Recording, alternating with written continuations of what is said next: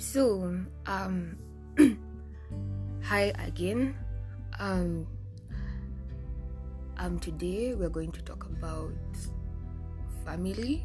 Um, I know you guys have have so many beautiful families, cute brothers and sisters, but you ever get time to just tell them how much they mean to you and how much you love them? You know, some people don't have time to tell one another they love each other and just surprising each other with a gift out of nowhere and all do you do that for your for your for your relative for your bro for your sis um i was thinking um well um why should we not do this? Like we should really make them feel loved. Like who else in this world has taken good care of us more than them, who knows us very well more than our families and our closest friends.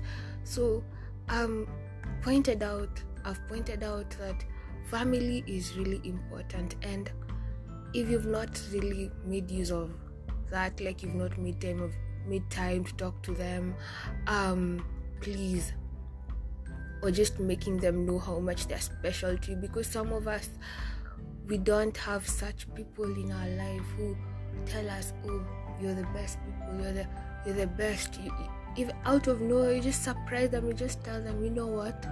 You're the best." So let's make this let's make this our routine let's keep doing this let's keep surprising them let's make them feel special because we only have this life to live with them and make them feel like they deserve to have happiness. Happiness is key